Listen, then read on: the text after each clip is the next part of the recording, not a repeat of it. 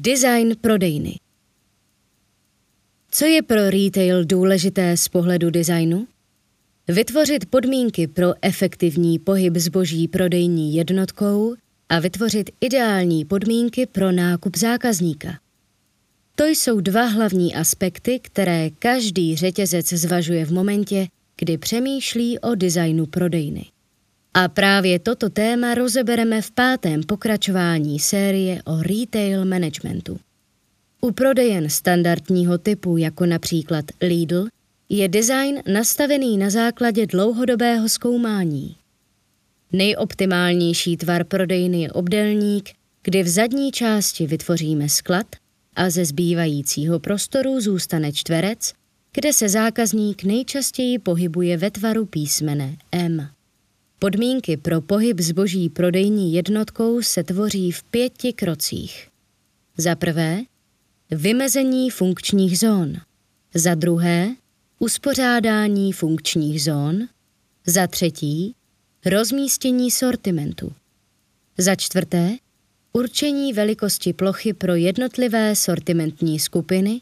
A za páté, výběr a rozmístění obchodního zařízení. Pojďme si některé kroky přiblížit. Funkční zóna je prostor, kde se odehrává určitá činnost. Můžete tak mít například inkasní zónu, zónu pro vystavení zboží, sklad a podobně. Co je nutné zvážit při jejich plánování, jsou za prvé činnosti a procesy, které budou na dané jednotce probíhat.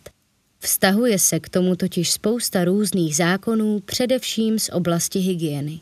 Zejména s ohledem na to, kde se jaké cesty dodávek přes prodejní plochu mohou křížit, protože například maso by se nemělo nikdy křížit s dalšími potravinami, ani s drůbeží nebo s rybami, aby nedošlo ke kontaminaci.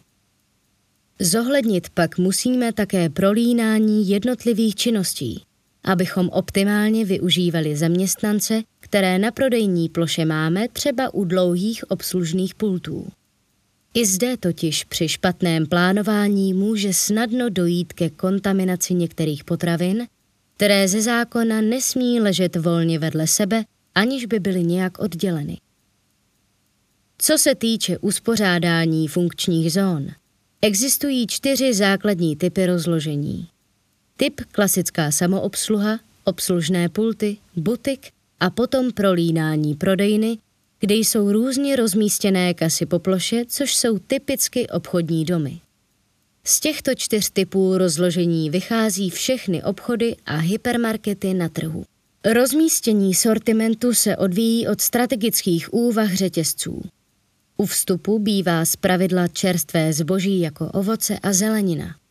Na druhou stranu, dnes, protože jsme cenou řízený trh, se obchodníci v těchto místech snaží stavět stále častěji také promoce a vytvářet tak image ceny.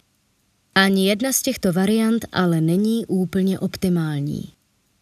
Zákazníci nejraději chodí po obvodu prodejny a největší problém tak představuje otázka, jak je dostat do uliček. Obchody proto hledají partnery, kteří by dokázali zatraktivnit vystavení sortimentu v uličkách a přilákat do nich nakupující. V tomto směru je pro retailery optimální využít také nástroj, který dokáže změřit, kolik lidí uličkami projde, kde se zastaví, na co se dívají. Tato měření dokážou velmi dobře pomoct při hodnocení, jestli je zboží dobře vystavené tak, aby zákazníka skutečně přitáhlo. Preference pohybuje proti směru hodinových ručiček a většina obchodů takto své prodejny staví. Důležitým prvkem, který se v rámci designu řeší, je pak to, jak v průběhu nákupu pohyb zákazníka zpomalit. Z toho důvodu se využívají například dodavatelské stojany, do kterých se dává akční, specifický a sezónní sortiment, aby se u něj měl zákazník tendenci zastavit a být v uličce déle. Pakliže je prodejna více patrová. Zásadním problémem je, jak dostat zákazníka do vyššího patra, kam obvykle nikdo příliš chodit nechce. Typické je to v obchodních centrech. Do vyššího patra se v takovém případě běžně umistují prodejny s textilem, zejména dámské oblečení, u kterého bývá větší frekvence nákupu, podobně jako v dětské sekci. Pánové ochotu vystoupat do patra obvykle nemají. Co se týče velikosti plochy pro jednotlivé sortimentní druhy, ta se určuje podle ziskovosti, obchodní marže, podílu na obratu, velikosti zboží, spotřeby. Pojďme se přesunout k tomu, jak se stanovují podmínky z pohledu zákazníka. Rozdělujeme zde vnější a vnitřní design prodejny. Vnější design prodejny je viditelný 24 hodin, jeho cílem je nalákat zákazníka ke vstupu, sám o sobě ale nákupní atmosféru netvoří. Vnitřní design naopak působí po celou dobu nákupu, pomáhá utvářet nákupní atmosféru a jeho cílem je, aby zákazník zůstal v prodejně dlouho a nejlépe, aby se také vrátil. S tím souvisí, že se v současné době vnímání zákazníka rozděluje na dva pohledy. Je vnímán jednak jako spotřebitel a pak jako zákazník. Spotřebitel je ten, který spotřebovává a lze ho ovlivnit reklamou. Zákazník je ten, koho ovlivníte na prodejní ploše. My všichni jsme v jeden moment zákazník a v jiný spotřebitel. Podléháme vlivu reklam, pohodlnosti i tomu, že je prodejna na cestě z práce. Věnovali jsme se designu, funkčním zónám a pohledu zákazníka, pojďme se ještě zaměřit na typy prodejních jednotek. Co rozhoduje o formátu prodejny? V prvé řadě jde pochopitelně o strategii společnosti, která si určí, s jakým formátem prodejny půjde na trh. Druhým krokem je nákupní mise. A třetím pak podmínky dané země. Například v Holandsku zákon říká, že nelze otevřít obchod s prodejní plochou větší než tisíc metrů čtverečních. V České republice toto ale nijak omezeno není. A jsou zde i další specifika, které musí obchodníci, kteří chtějí na českém trhu působit, vzít v potaz. Jedním z nich je struktura prodejců, obchodníků, kteří zde působí, ale také velké regionální rozdíly mezi kraji. Mezi silnými a slabými regiony jsou až dvojnásobné rozdíly. Praha a Brno jsou úplně jiný trh než zbytek republiky. To musí řetězce dobře zvážit.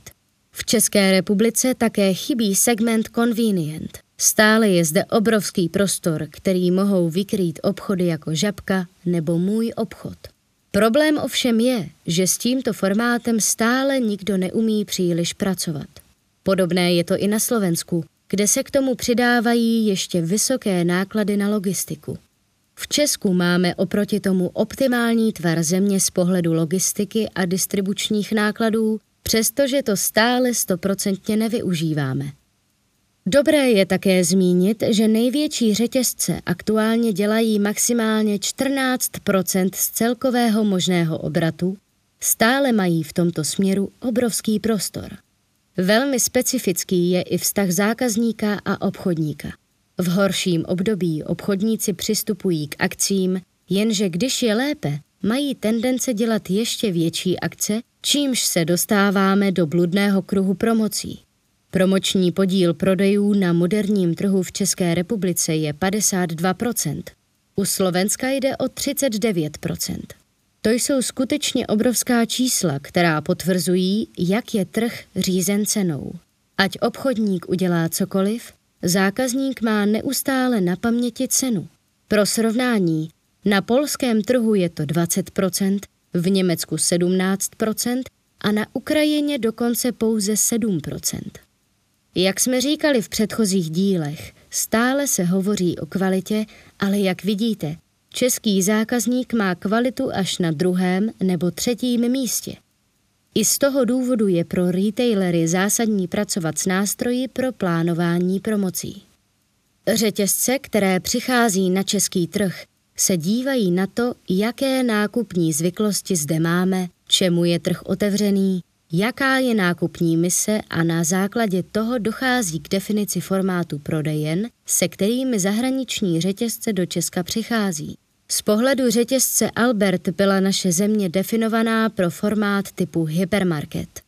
Pro spoustu zemí a nadnárodních retailerů jsme stále bráni jako určitá laboratoř. Díky vysoké konkurenci na trhu zde mohou zkoušet spoustu věcí, což můžeme vnímat na častých změnách vystavení sortimentu nebo struktuře formátu, které u nás provozují. Na druhou stranu online, respektive zásilkový prodej, se u nás rozjel tak, že tomu velké zahraniční řetězce nemohou konkurovat.